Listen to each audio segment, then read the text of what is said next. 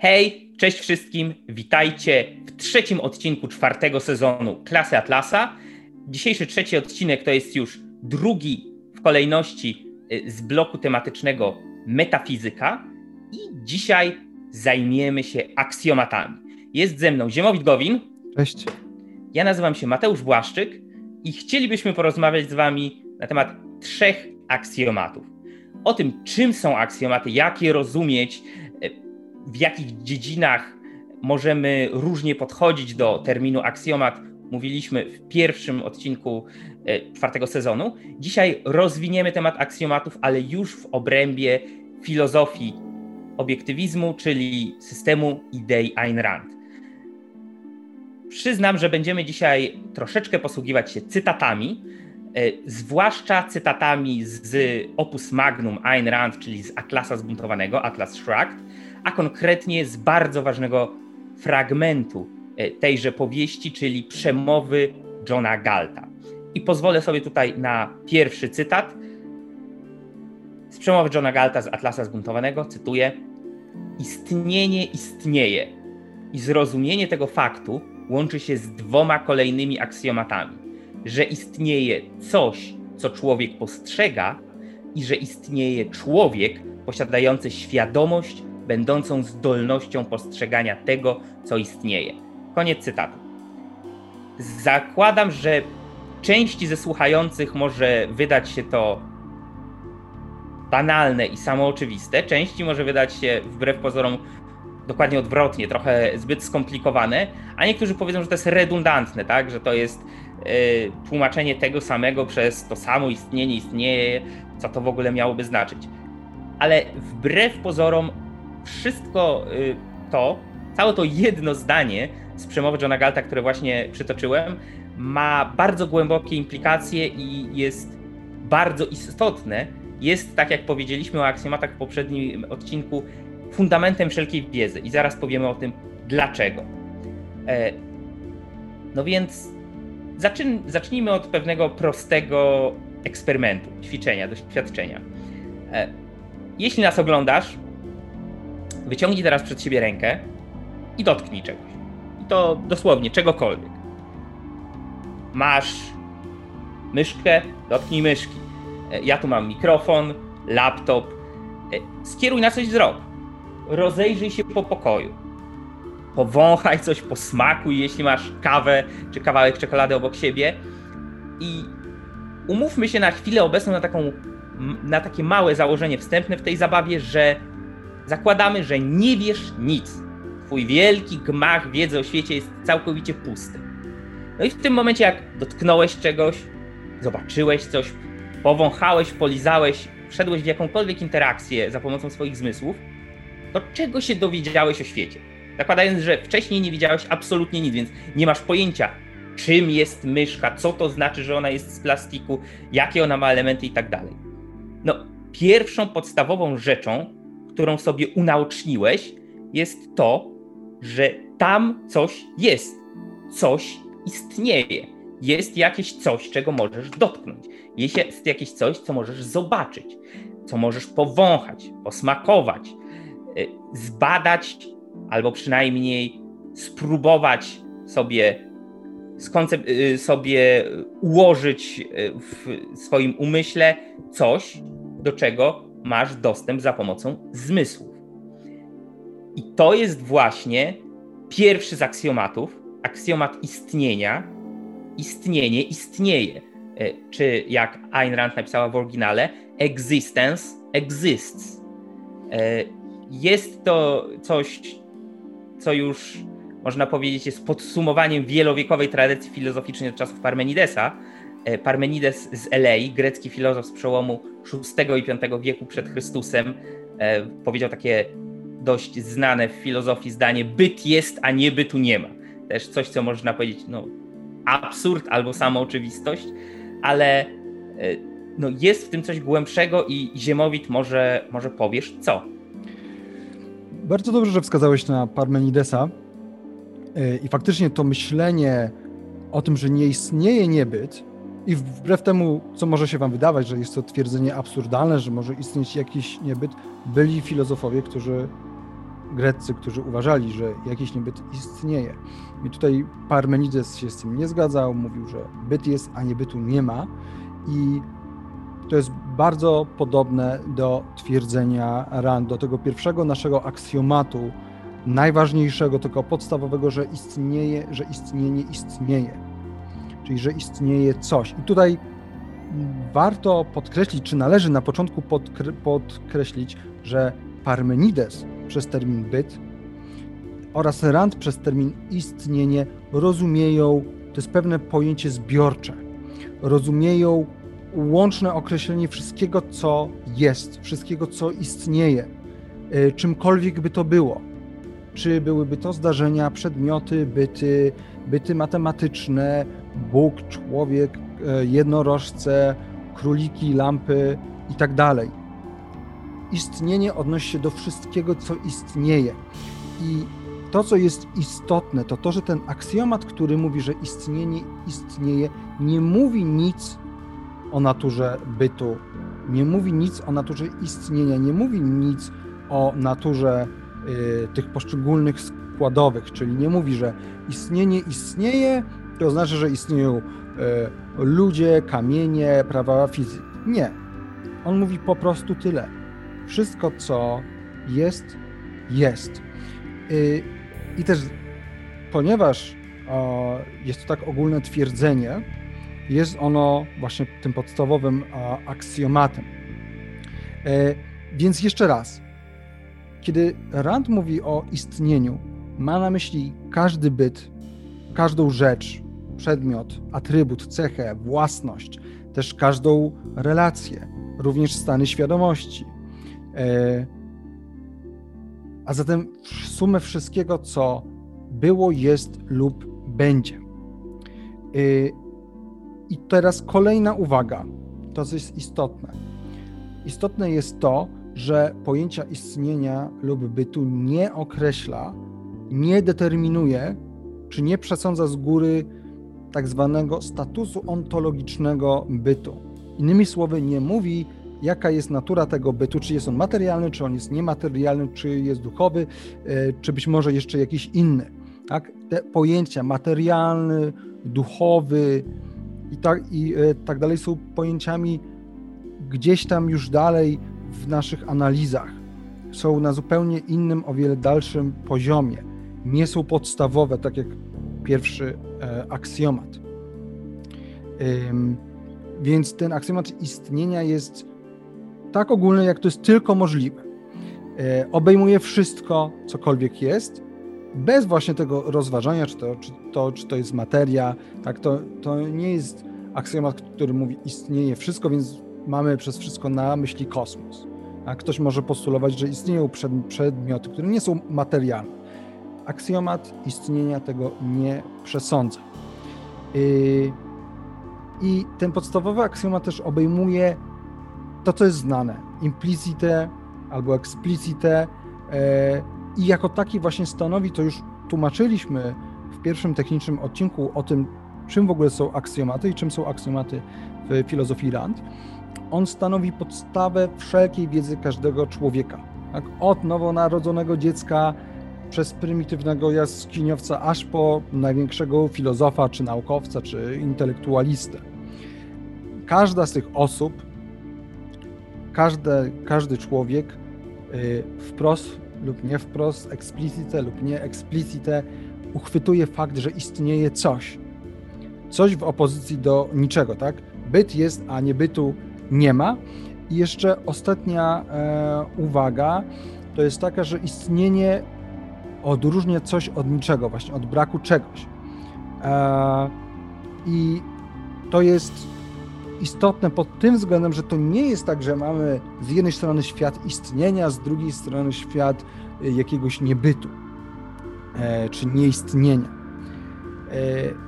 To jest błędne spojrzenie. Jedyne co istnieje, to istnienie. Więc tak naprawdę to pojęcie istnienia pozwala nam odróżnić tego, co jest, od jakichś obiektów, rzeczy, których po prostu nie ma, które nie istnieją. E, i to nie chodzi o materię czy antymaterię, czy jakiekolwiek inne dziwne cząsteczki czy właściwości fizyczne, które e, teraz fizycy odkrywają albo odkryją za 50, czy za 100, czy za 1000 lat, e, tylko chodzi o takie byty, no, jak Anna Karenina, e, jak na przykład um, kwadratowe koło i być może o wiele więcej bytów, o których możemy powiedzieć coś, tak? ponieważ mogę coś powiedzieć o y, tym dziwnym, grubym facecie, który siedzi za mną. Mogę użyć takiego zdania, ale on nie istnieje. I to jest też istotne, że właśnie to pojęcie pozwala nam odróżnić to, co istnieje, od tego, co nie istnieje, a nie, że tworzy dwie, dwa jakieś, e, dwa jakieś światy, które są sobie przeciwstawne, i my na koniec tego odcinka pokażemy, dlaczego ten aksjomat jest nie do potwarzenia i dwa następne też są nie do podważenia. I to jest ten pierwszy aksjomat. Więc teraz chciałbym, Mateuszu, żebyśmy przeszli do aksjomatu drugiego, aksjomatu świadomości. Ziemowit przedstawił pierwszy aksjomat, aksjomat istnienia. Ja tylko dodam, Ziemowit, jedno, aby było jasne. Kiedy powiedziałeś, że Anna Karenina nie istnieje, to chodzi o postać, osobę, która miałaby być Anną Kareniną, tak jak ją opisał e, Tolstoj, a nie o książkę Anna Karenina, no bo ona istnieje. tak, to tylko tak gwoli. Myślałem, myślałem, że to wymysł jest. No, tak jak Tolstoj, nie? Tak. E, więc tak, mamy pierwszy aksjomat istnienie istnieje i co dalej? No, przed chwilą e, poprosiłem was, zanim Ziemowit przybliżył pierwszy aksjomat, żebyście wyciągnęli rękę, dotknęli czegoś, spojrzeli na coś, skupili wzrok, posmakowali, pomachali i tak dalej. I chciałem wam tutaj unaocznić, uświadomić, że gdybyście nie wiedzieli absolutnie nic, to już sam ten akt, samo to działanie, samo to wykorzystanie zmysłów pokazałoby wam, coś jest, coś tam istnieje. Jest jakieś istnienie, ono istnieje. Nie wiem jeszcze jakie jest, nie wiem jakie ma cechy, jaką ma naturę, ale coś jest. Ale z tego można wyciągnąć jeszcze jeden wniosek, bardzo ważny. E, bo można zapytać tak, e, czego się z tego dowiedziałeś, albo dowiedziałaś, czyli że coś istnieje, ale można też zapytać, kto się tego dowiedział. No to jest odpowiedź banalna, no ty. Czy, a co ty zrobiłeś? No, dowiedziałeś się czegoś. Co to oznacza? Jesteś jakiś ty, jest jakaś osoba, kobieta, mężczyzna, e, jeden z was, z naszych słuchaczy, i ta osoba, ten ty, czegoś się dowiedział albo dowiedziała. Czyli, podsumowując, jest jakaś istota, która korzysta ze swojej świadomości, aby się czegoś dowiedzieć, ponieważ to właśnie świadomość e, jest zdolnością uchwytywania tego, co istnieje, czyli dowiadywania się, że coś istnieje w pierwszej kolejności, czyli to jest dowiadywania się słuszności i prawdziwości aksjomatu istnienia, i w dalszej kolejności dowiadywania się, co istnieje, czyli jakie są poszczególne elementy składające się na byt. I tak jak aksjomat y, istnienie istnieje można wywieść jeszcze od sprzed dwóch i pół tysiąca lat od y, filozofii Parmenidesa z Elei, tak tutaj aksjomat świadomości, czyli fakt, że z samego postrzeżenia tego, że coś istnieje, wynika, że jesteś jakiś typ postrzegający i masz jakąś świadomość, która postrzega, e, z samego tego faktu, to ten aksjomat jest bardzo zbliżony, niezależnie od różnic w metodologii filozoficznej i od różnego podejścia, do tego, co powiedział w słynnym zdaniu René Descartes, czyli no, nasz swojski Kartezjusz. Myślę, więc jestem. Cogito ergo sum. Tak? Kartezjusz chciał zbudować taki gmach wiedzy pewnej i od czego zaczął? Właśnie od konstatacji, że skoro on, Kartezjusz, myśli, to musi być jakiś on, tak, jakiś Kartezjusz, jakiś podmiot myślący, który myśli. A co za tym idzie, myślenie, sam proces myślenia udowadnia, powiedzmy, bo to nie chodzi o dowód taki e, w znaczeniu jak w przewodzie sądowym, ale E, my, samo myślenie potwierdza to, że istnieje myśląca jednostka. Więc tak jak e, istnienie istnieje, można było wywieźć jeszcze od Parmenidesa, tak tutaj naszym sojusznikiem pod tym konkretnym względem, co wcale nie będzie częste, jest chociażby Kartezjusz. Teraz, czym jaka jest podstawowa różnica pomiędzy aksjomatem świadomości a istnienia?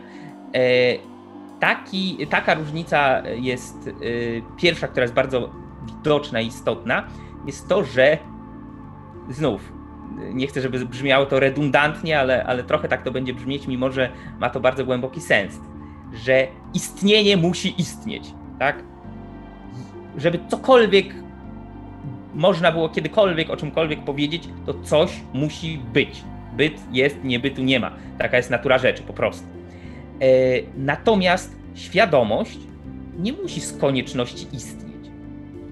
E, istnienie, czy rzeczywistość jaka taka, bez świadomości, czyli bez jakiegokolwiek ciebie, mnie, Kartezjusza, bez jakiegokolwiek świadomego bytu, mogącego postrzegać rzeczywistość, jest możliwe. Może sobie istnieć rzeczywistość bez świadomości. Istniała rzeczywistość, zanim pojawiły się jakiekolwiek pierwsze organizmy żywe. Y, I z całą pewnością istniała rzeczywistość, zanim pojawiły się organizmy świadome i myślące. E, więc istnienie bez świadomości jest możliwe.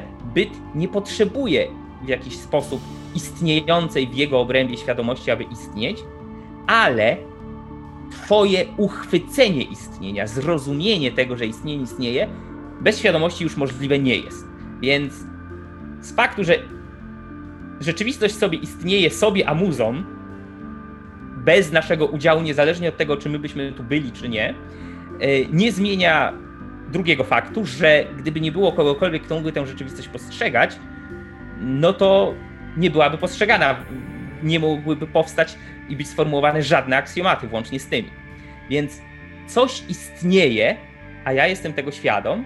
To jest druga strona tej samej monety, to jest e, awers monety, którego rewersem jest coś istnieje i jestem tego świadom, tak? Czyli coś istnieje, ja jestem tego świadom, to jest nierozerwalna całość, bo beze mnie, nawet gdyby coś istniało, co z tego? Nikt nie może tego uchwycić, poznać, nazwać, ani nic takiego. E, I świadomość, świadomość jako ta zdolność do uchwytywania tego, co istnieje, e, jest dla człowieka punktem startowym do w zasadzie wszystkiego, do każdej myśli, każdej decyzji i działania. I teraz chcę podkreślić, jak bardzo fundamentalne to stwierdzenie jest, ponieważ badania nad świadomością, badania nad stanami umysłu, badania nad mentalnością, e, zdolnościami rozumowymi i poznawczymi człowieka itd., tak itd., tak to jest bardzo prężnie rozwijająca się dziedzina wiedzy, e, którą zajmują się zarówno psychologowie, e, psychiatrzy, neurobiolodzy i cała masa innych naukowców.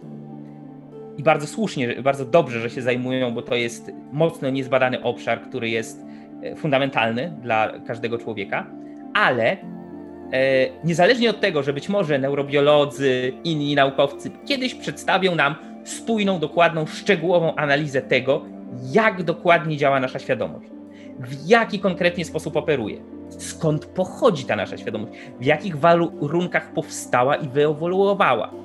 Być może będą w stanie nam to opowiedzieć, to jest domena nauki.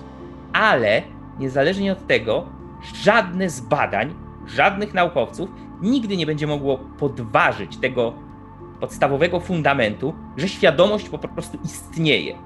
Niezależnie od tego, jak wy, wyewoluowała, skąd się wzięła, jak dokładnie operuje, to nie da się zaprzeczyć, że istnieje z, prostego, y, z prostej przyczyny, każdy naukowiec najpierw musi posłużyć się świadomością, aby przeprowadzić jakiekolwiek badanie, przedstawić swoje dowodzenie albo zaprezentować pracę naukową.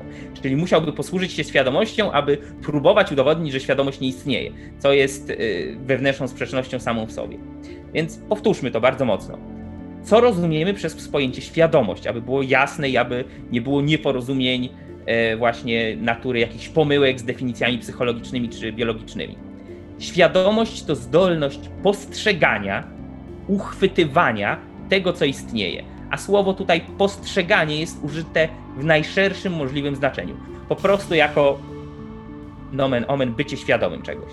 I uwaga, bardzo ważna rzecz, być świadomym oznacza być świadomym czegoś. Nie ma czegoś takiego jak po prostu jestem świadomy, po prostu bycie świadomym bez zawartości. Świadomość wymaga czegoś, czego może być świadoma. Na najprostszym poziomie wymaga istnienia, o którym może powiedzieć istnienie istnieje, tak? e, nawet jeśli nie jest w stanie tego ta świadomość przedstawić e, w ten konceptualny sposób.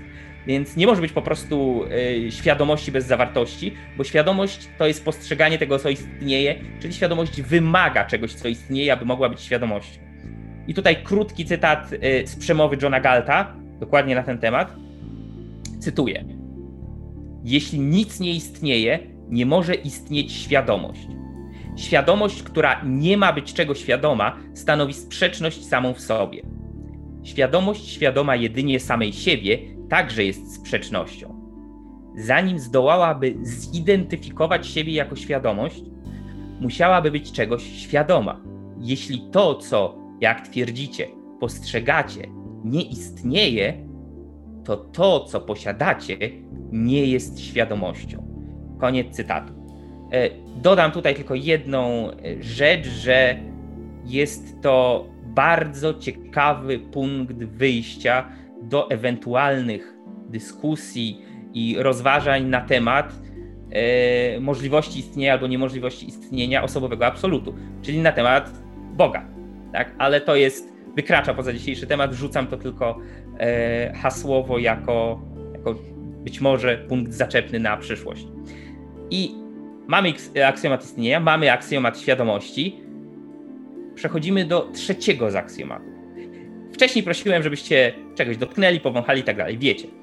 E, no i teraz zróbcie to ponownie. Wyciągnijcie rękę, spójrzcie gdzieś, pociągnijcie nosem. I co jest istotne? Postrzegacie, że coś tam jest, tak? Że istnienie istnieje, ale nie tylko. To, co postrzegacie, jest jakieś, tak? myszka jest gładka w dotyku, yy, prawie bezzapachowa, tak? Nie chcę jej lizać, ale też zapewne miałaby jakiś smak. Yy, kubek, który trzymacie w dłoni, może być gorący, jeśli jest w nim herbata. Blat biurka może być twardy i gładki, no albo chropowaty, jak jest z innego drewna, tak? Zapach, który czujecie, może być przyjemny albo nieprzyjemny. To, co słyszycie, to mogą być jakieś cichutkie odgłosy, albo być może e, remont sąsiadów na górze, albo głośne dźwięki ulicy za oknem, i tak dalej, i tak dalej. O co mi chodzi? Wszystko, co postrzegasz, wszystko, co ja postrzegam, Ziemowit i Kartezjusz też, wszystko, co postrzegasz za pomocą zmysłów jest jakieś. Nie może sobie być po prostu coś postrzegane, które jest żadne, nijakie. Wszystko, co e, jest, jest jakieś, musi być i zawsze jest czymś konkretnym, ma jakieś właściwości, jakąś naturę i to jest właśnie to przytaczane bardzo często e, i bardzo często niezrozumiałe przez wielu ludzi. A jest A, które Ayn Rand przytacza wielokrotnie za jednym z największych filozofów starożytności, czyli Arystotelesem. Ale aksjomat tożsamości to jest coś, co zostawiam Ziemowitowi. Tak, ja, ja, bym, ja, bym, ja bym jednak podkreślił, że Arystoteles był największy. O, przynajmniej razem z Platonem, to jest oczywiście moja osobista opinia. Ym, to teraz ten cytat z przemowy Johna Galta. Istnieć to znaczy być czymś w odróżnieniu od nicości nieistnienia. Być jednostką o konkretnej naturze, posiadającą konkretne cechy. Wieki temu pewien człowiek, będący, niezależnie od swoich błędów, największym z waszych filozofów, ustalił wzór definiujący koncepcję istnienia i zasadę wiedzy. A znaczy A. Każda rzecz jest tym, czym jest. Nigdy nie zrozumieliście znaczenia tego zdania. Pomogę wam je dokończyć. Istnienie jest tożsamością. Świadomość jest identyfikacją. Cokolwiek postanowicie wziąć pod lupę, czy to będzie przedmiot, cecha czy czyn, Zasada tożsamości pozostaje taka sama. Liść nie może być jednocześnie kamieniem, nie może być jednocześnie cały czerwony i cały zielony, nie może marznąć i płonąć w tej samej chwili. A znaczy A. Albo, jeśli wolicie prostsze terminy, nie możecie jednocześnie zjeść ciastka i go mieć. I właściwie ten trzeci aksjomat, aksjomat tożsamości, tak jak już, ma, już Mateusz to powiedział, po prostu mówi, że cokolwiek nie weźmiemy do ręki, o czymkolwiek, o jakimkolwiek bycie nie będziemy mówić, jakiegokolwiek bytu nie poznamy, ten byt musi być jakieś. bo wszystko jest ze sobą tożsame, jak mówił dwudziestowieczny filozof e, analityczny e, Quine, no entity without identity, czyli żadnego bytu bez tożsamości. Żeby coś było bytem, żeby coś istniało, musi być jakieś, ponieważ co by to znaczyło, że istnieje coś, co nie jest jakieś, co nie ma, na, co nie ma natury, co nie ma tożsamości. To jest, nie, to jest niemo, niemożliwe.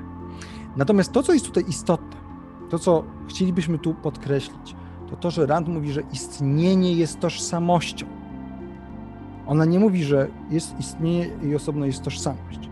To jest, to nie jest właśnie powiedzenie, że mamy dwa różne od siebie komponenty, czy że istnienie posiada jakoś tożsamość, że jakoś tożsamość jest mu podległa.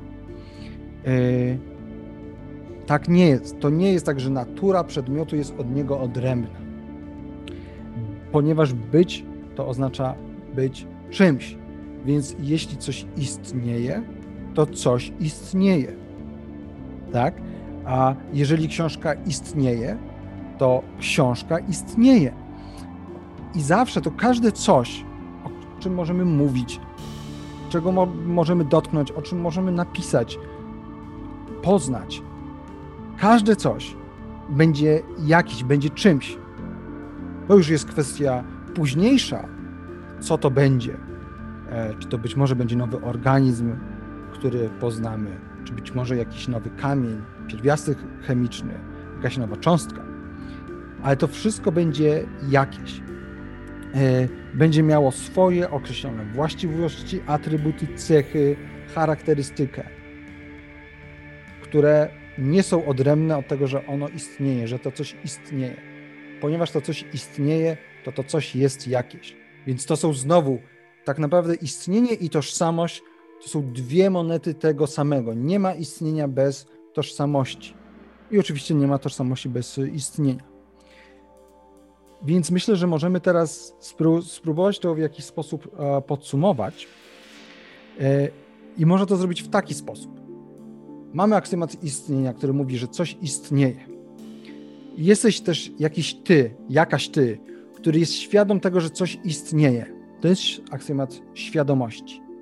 I to, co istnieje, włącznie z tobą i z twoją świadomością, jest czymś. Ma jakieś cechy. Innymi słowy, każdy byt ma swoją naturę. I to jest takie podsumowanie tych trzech aksjomatów: aksjomatu istnienia, aksjomatu świadomości i aksjomatu tożsamości, tych podstawowych trzech aksjomatów w filozofii, w metafizyce obiektywistycznej.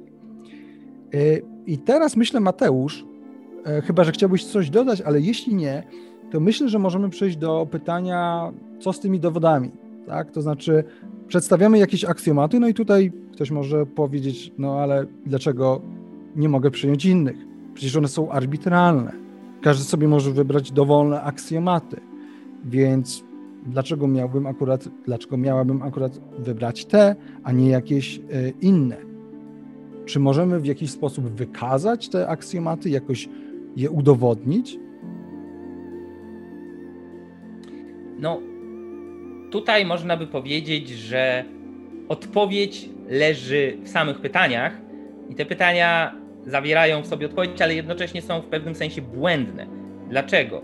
E, no, można to pokazać przez wyjaśnienie, dlaczego te pytania zawierają same w sobie błędną presupozycję, która w zasadzie daje już odpowiedź.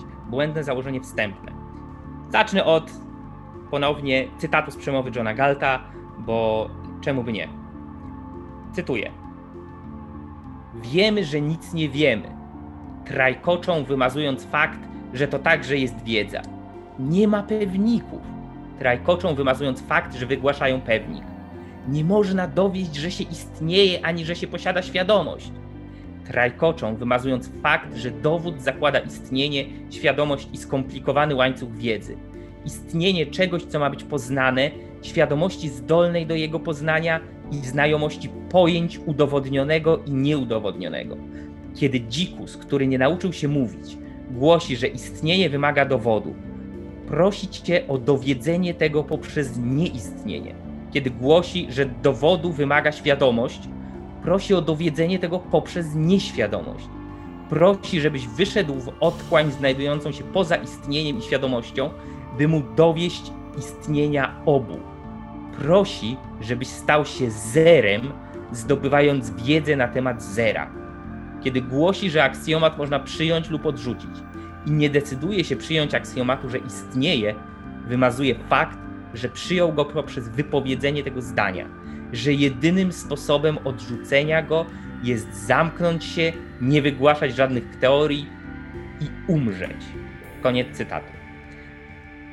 To jest krótkie przedstawienie tego, dlaczego pytanie o dowód na prawdziwość aksjomatu istnienia, aksjomatu świadomości i aksjomatu tożsamości, to postawienie całej sprawy na głowie. Dowód, proces dowodzenia, wyjaśnienie i tak dalej, same w sobie są koncepcjami wtórnymi, daleko, daleko dalej niż y, istnienie, niż świadomość i niż to, że każde istnienie jest jakieś. Tak jak Ziemowit powiedział, że kwestia tego na przykład, czy jakiś byt, jakieś istnienie jest materialne czy niematerialne i tak dalej, to jest już daleki, daleki punkt dojścia w rozważaniach i materia nie jest czymś pierwszym, od czego zaczynamy. Zaczynamy od tego, że w ogóle coś jest. A jakie to jest takie śmakie, owaki, jaką ma naturę materialną czy nie, dochodzimy dalej. Tutaj podobnie. Dowód, dowodzenie, wykazywanie czegoś, udowadnianie, to jest wszystko daleki w łańcuchu proces, e, da, daleki y, w łańcuchu procesu myślenia element. I aksjomaty, te trzy, są samo oczywiste na poziomie percepcyjnym, to znaczy zmysłowym. I dlatego prosiłem Was, żebyście wyciągnęli rękę, dotknęli czegoś i tak dalej. Zmysły informują Was, coś jest.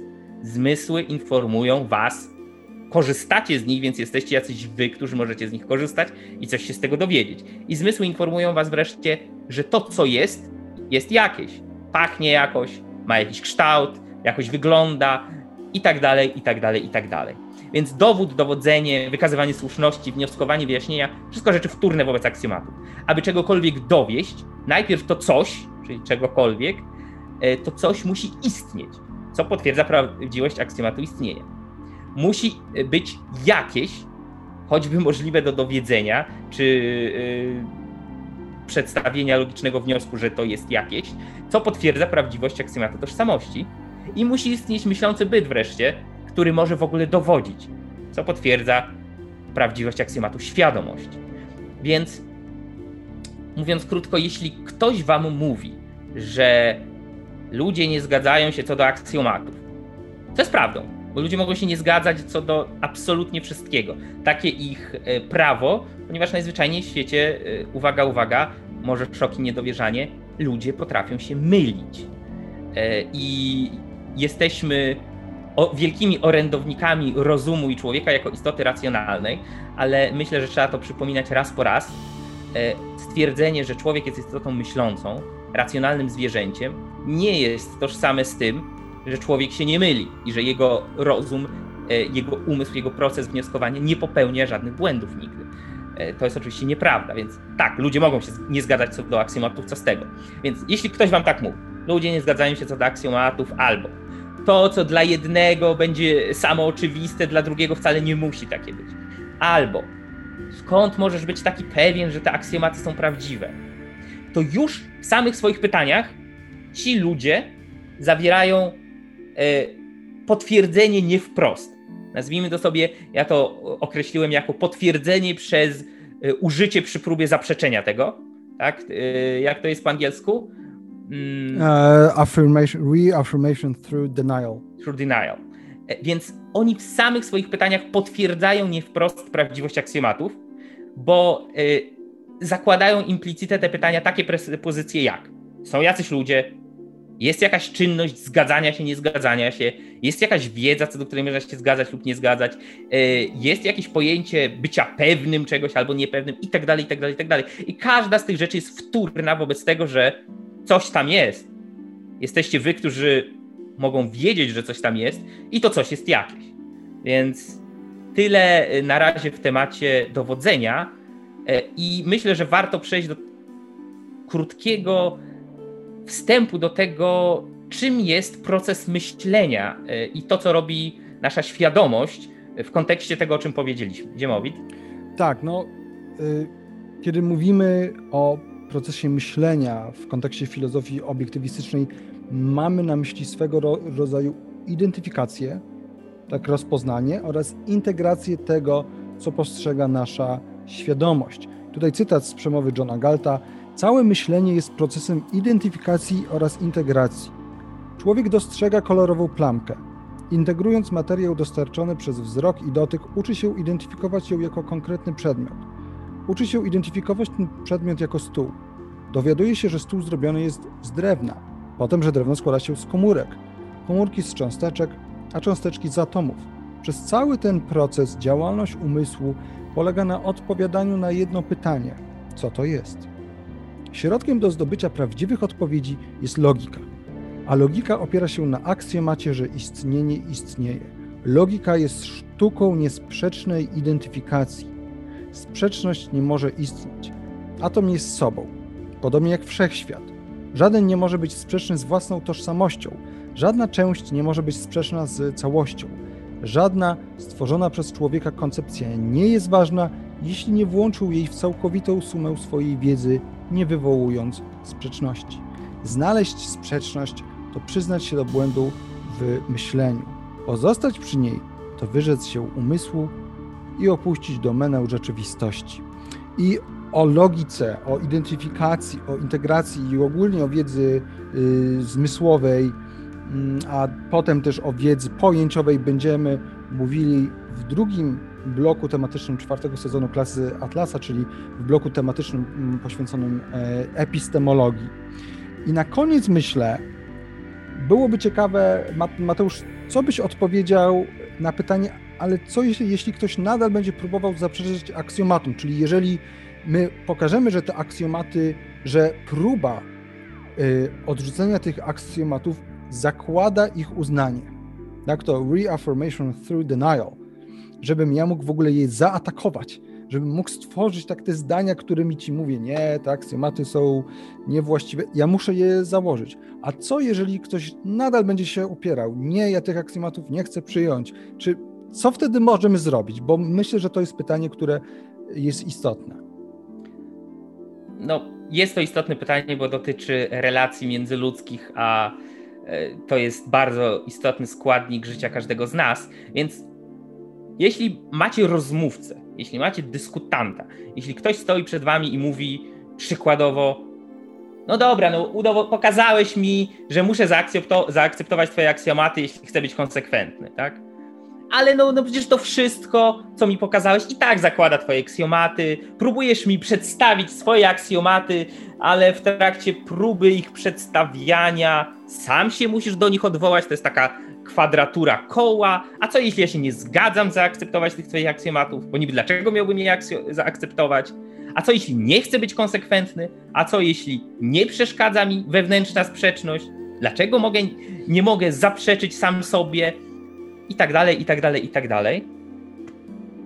To jest koniec racjonalnej dyskusji, bo żeby mieć e, racjonalną dyskusję, trzeba mieć racjonalnego dyskutanta, albo przynajmniej quasi-racjonalnego dyskutanta, który przynajmniej próbuje odwołać się do rozumu, logiki, wiedzy, etc. Więc odpowiedź może być jedna. Tutaj po prostu każdy z Was przy takim rozmówcy może odwrócić się napięcie i odejść tak, e, nawet na wpół racjonalna rozmowa dobiegła końca. Dalsza dyskusja jest absolutnie bezsensowna i bezcelowa, e, no bo nie da się prowadzić dialogu z amebą, z taboretem, e, z atomem, czy z kosmiczną pustką.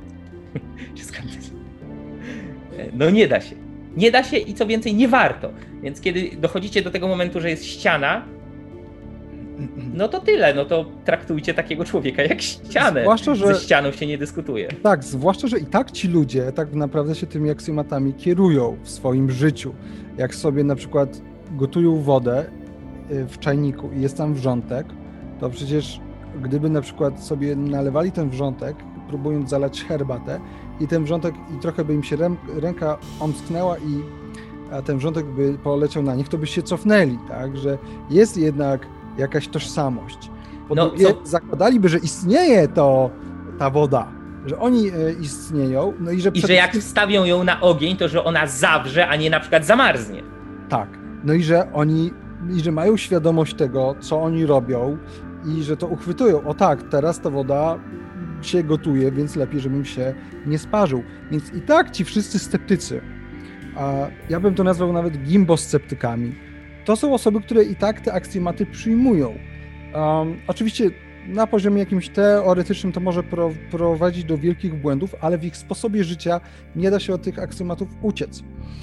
Um, można co najwyżej nie znać różnych implikacji tych aksjomatów, o tym jeszcze będziemy mówić. Więc jeszcze raz, aksjomat istnienia, jeżeli chcemy go odrzucić, musimy założyć, że istnieją dyskutanci, że istnieje ten aksjomat i że istnieje jakiś inny, który ja chcę um, przedstawić. Jeżeli chodzi o aksjomat świadomości, no to jeżeli chcę go odrzucić, to muszę założyć, że jestem świadomy tego aksjomatu i że też tego aksjomatu jest świadomy Ziemowit i Mateusz i że ja chcę im przedstawić swoje rozumowanie i tak, i e, tak dalej. A jeżeli chodzi o, świadom, o aksjomat tożsamości, to jeżeli chcę go odrzucić, to muszę założyć, że na przykład sam aksjomat tożsamości ma jakąś tożsamość, ma określone znaczenie i że ja, który wypowiadam to słowo, też mam określoną tożsamość. Ja je wypowiadam za pomocą jakiegoś aparatu mowy, czy piszę na klawiaturze, która jest z plastiku, czy z czegoś, używając moich dłoni i palców. Więc to są bardzo ogólne aksjomaty, a to nie jest koniec filozofii, to jest dopiero jej początek. I niezrozumienie tych aksjomatów, nawet mimo że powiedziałem, że każdy z nas na takim podstawowym poziomie w codziennym życiu się nimi kieruje, to brak zrozumienia tych aksjomatów, brak takiego uświadomienia ich sobie explicite i brak zastanowienia się, do czego one prowadzą, bo do, one nie rozwiązują wszystkiego, ale mają pewne konsekwencje, może mieć, um, może być bardzo dla nas niedobre, jeżeli chodzi o przyjmowanie pewnych poglądów, które na pierwszy rzut oka im nie przeczą. I tym oczywiście będziemy się zajmować w kolejnych odcinkach. Czy Mateusz, czy chciałbyś coś jeszcze dodać? No chciałbym tylko się zgodzić z Tobą, potwierdzić, że całkowite odrzucenie w praktyce, a nie w filozoficznym teoretyzowaniu e, aksjomatów jest niemożliwe, ale najdalsza próba, jaka, jaką człowiek może podjąć, aby próbować im zaprzeczyć, no, dotyczy ludzi, których zwykle E, widzimy w kaftanach bezpieczeństwa, w pokojach bez klamek. Ponieważ faktyczna, rzeczywista, na poważnie próba odrzucenia aksjomatu istnienia, e, świadomości, tożsamości e, kończy się no, chorobą psychiczną, tak? To jest, to jest szaleństwo. To jest, mamy tu do czynienia z dychotomią rozum kontra szaleństwo, tak? I jedyne pytanie, w którą stronę chcemy podążać. No dobra, a zatem dziękujemy Wam bardzo za ten, za, za ten odcinek. Lajkujcie, subskrybujcie, piszcie e, komentarze i widzimy się w takim razie następnym razem. Do usłyszenia. Trzymajcie się, cześć.